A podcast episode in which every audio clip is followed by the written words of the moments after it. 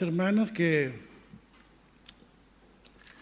se han integrado después de haberse iniciado este culto. Que el Señor les bendiga. Tenemos una buena asistencia para febrero ¿eh? y para pandemia en esta mañana. ¿Ah? Y en fase 2. Sí, buena asistencia. Y tenemos también bastante hermanos acá, veo que están conectados en YouTube por lo menos, así que les saludamos, que el Señor les bendiga. Quiero que meditemos brevemente en este tema, sufrimiento sin comparación. Sufrimiento sin comparación. Y basado en Lamentaciones 1.12 que leeré más adelante. Frente al dolor, frente al sufrimiento, podemos exagerar o podemos resistir estoicamente. Muchas veces se ha dicho que el Calvario se lleva por dentro, eh, pero el dolor es real, sea un dolor leve o cruel. Y los seres humanos somos muy distintos en la forma de sentir el sufrimiento o expresarlo. Personas que pueden estar viviendo la misma experiencia pero sienten de manera diferente. Existe un libro eh, escrito hace tantos siglos, pero su lamento es tan actual. La Biblia, a pesar de ser un libro viejo, antiguo, es un libro que se conecta con nuestro tiempo, porque es la palabra de Dios. Y las lamentaciones de Jeremías son muy conocidas. Ya Nehemías había escrito un lamento por la muerte del rey Josías. Allí en 2 de Crónicas 35, 25 dice, Jeremías compuso en honor de Josías un lamento por su muerte.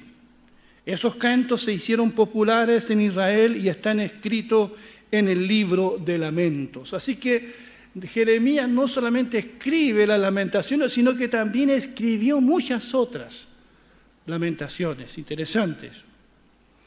Pero las lamentaciones que encontramos en el libro con ese nombre, no es por la muerte de Josías, sino por la destrucción de la gran ciudad de Jerusalén, por el dolor que causó el exilio de los judíos a Babilonia. Realmente la invasión babilónica fue un acontecimiento horrible para el pueblo judío. Ocurrió allá por el año 587 a.C. Y cuando uno lee el, relato de que está en Reyes, en Crónicas, y lee las lamentaciones de Jeremías en el contexto de esa invasión, se da cuenta cuánto sufrieron las madres especialmente, las madres que estaban embarazadas ¿Cuánto sufrieron sus hijos, sus niños? También se habla del sufrimiento de los ancianos. Fue horrible.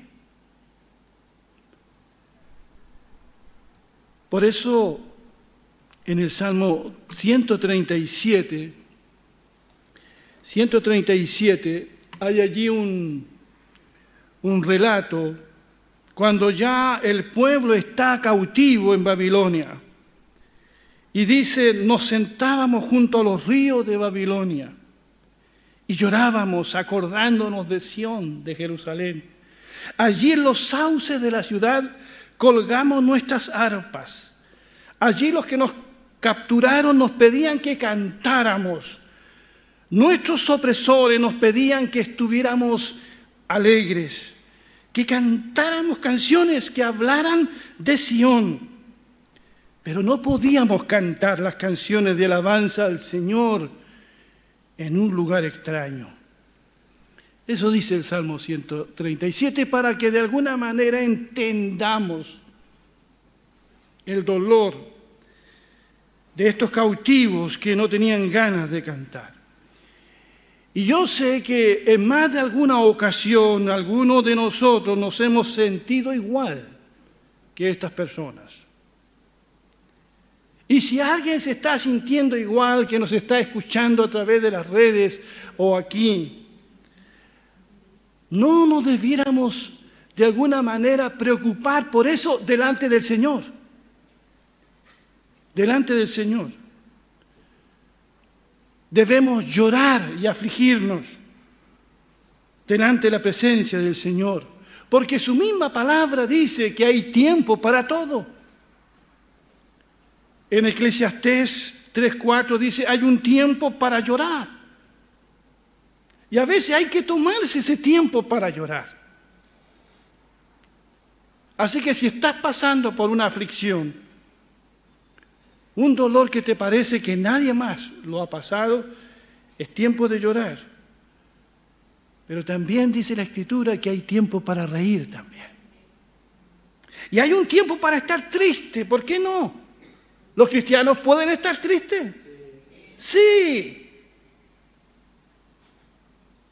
No es ser menos espiritual de expresar una tristeza profunda. Y dice que hay tiempo después para bailar de alegría. Yo sé que muchos de nosotros en más de alguna ocasión, al igual que ese pueblo, hemos colgado nuestras arpas en los sauces. Hemos colgado nuestros instrumentos de música, hemos guardado silencio, no hemos querido cantar. Y eso está bien también. No nos hace menos espirituales, solo nos recuerda que somos seres humanos. Si alguna vez nuestros músicos, y yo les felicito por su fidelidad en el verano, como diría alguien, pocos pero buenos, es para darles ánimo. Si alguna vez quizás han, han venido sin ganas de cantar, ¿o no? Betty quizás no ha querido tocar el piano, que lo toca tan lindo. ¿Por qué no? ¿Ustedes creen que yo siempre he querido predicar?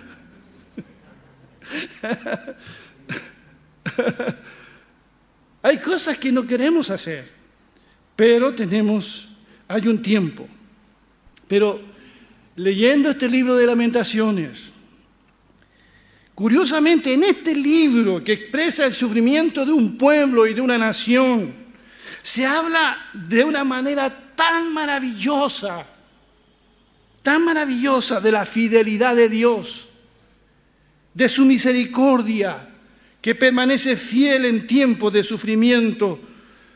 Famosos son el pasaje de Lamentaciones 3, 22 al 33, perlas escogidas que dicen, de la siguiente manera.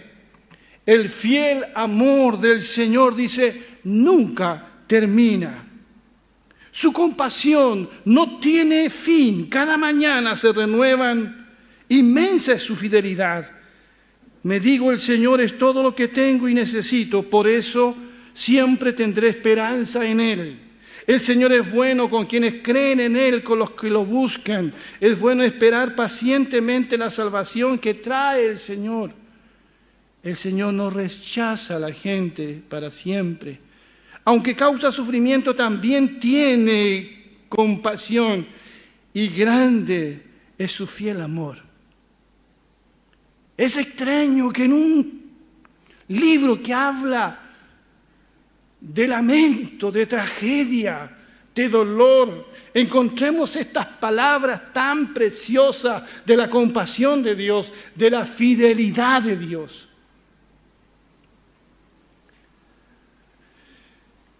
Pero en el verso 1.12 hay un llamado aquí y es el texto que dio el título a esta reflexión. Dice, fíjense ustedes, los que pasan por el camino, ¿acaso no les importa? ¿Dónde hay un sufrimiento, un dolor como el mío, como el que el Señor me ha hecho padecer, como el que el Señor lanzó sobre mí en el día de su furor? Es Judá, es Jerusalén quien habla aquí. Y dice, fíjense, los que pasan, los caminantes, los que ven en qué ha quedado la ciudad, la ruina que hay, la destrucción que hay, el saqueo que hay. Y dice, ¿acaso no les importa? ¿Dónde hay un sufrimiento, un dolor como el mío? Y eso es lo que mucha gente también en este tiempo quizás puede decir, ¿dónde hay un dolor como el mío? Hay hermanos de nuestra iglesia y hay hermanos que uno conoce en otros lados que han tenido dolores muy grandes, padecimientos muy grandes, pérdidas muy grandes.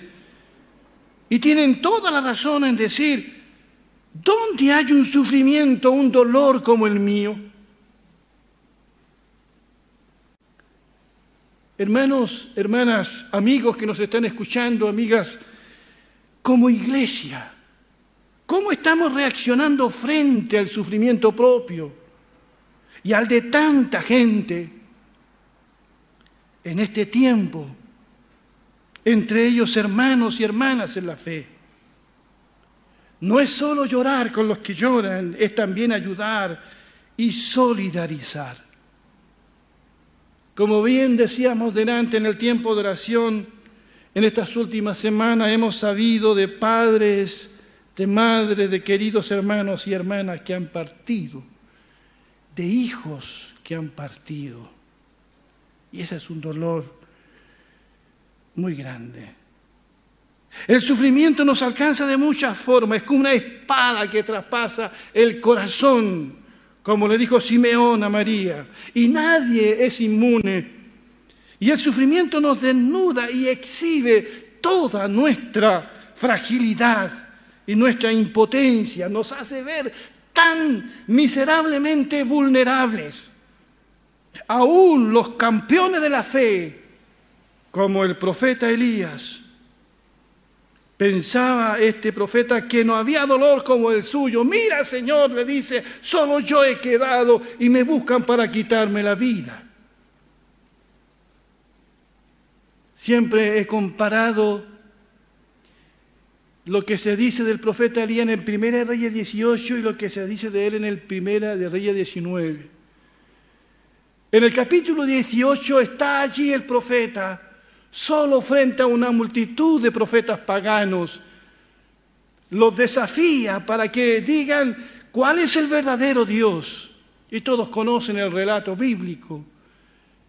El profeta ora y cae fuego del cielo y consume el holocausto. Y todos dicen, el Señor es Dios, el Señor es Dios.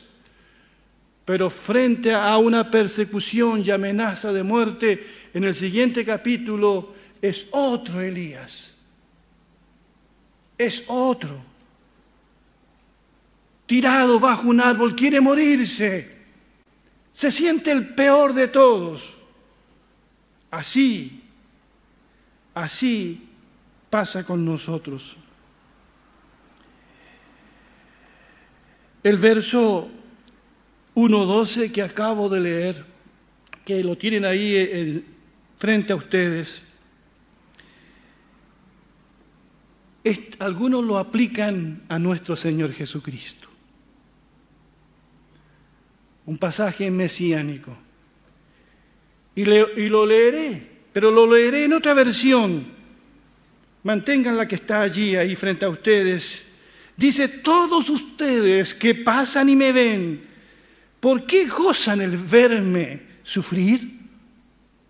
¿Dónde han visto a alguien que sufra tanto como yo? Cuando Dios se enojó conmigo, me mandó este sufrimiento. Hermanos, amada iglesia, es imposible leer esto y no pensar en nuestro Señor Jesucristo cuando está en la cruz. Jesús pende de una cruz y muchos pasan por allí y menean la cabeza y se burlan del sufrimiento del Señor y dicen sarcásticamente, a otros salvó este, ¿por qué no se salva a sí mismo? ¿Por qué no baja de la cruz y creeremos en Él? No se compadecen del sufrimiento de nuestro amado Señor.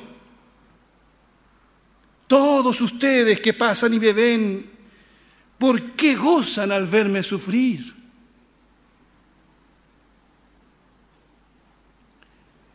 Bien diría Isaías 53, que Jesús fue un hombre que sufrió el dolor y experimentó mucho sufrimiento. Experimentado en quebranto, dice la reina Valera, varón de dolores. Sufrimiento sin comparación fue el sufrimiento de nuestro Señor. No ha existido dolor como el suyo. Y todo, hermanos y hermanas, con el fin de redimirnos del pecado y darnos a nosotros la certeza y la esperanza de un mundo nuevo. Y este Salvador que muere en la cruz, cuyo sufrimiento no tiene comparación, es el Salvador que entiende, y lo he dicho muchas veces, que entiende cada dolor humano. Y este Jesús está lleno de gracia, de amor para consolarte. Porque tu dolor lo comprende y también lo hace, lo llevadero por medio del Espíritu Santo. Por, para eso envió también el Espíritu Santo, para ser nuestro consolador. Fui a la librería cristiana esta semana aquí y le dije a, un hermano que es pastor que es allí, le dice, ¿cuál libros me recomiendas para leer? Me dijo, este pastor. Lo leí durante el verano y lo empecé a leer. Y es un libro que habla acerca del corazón de Cristo y uno nunca deja de aprender cómo es el corazón de Cristo. Es un corazón tan tierno, tan amoroso. Él dijo, aprendan de mí que soy manso y humilde de corazón. La única vez que Jesús habló de cómo es su corazón es allí, cuando dijo que su corazón era manso y humilde.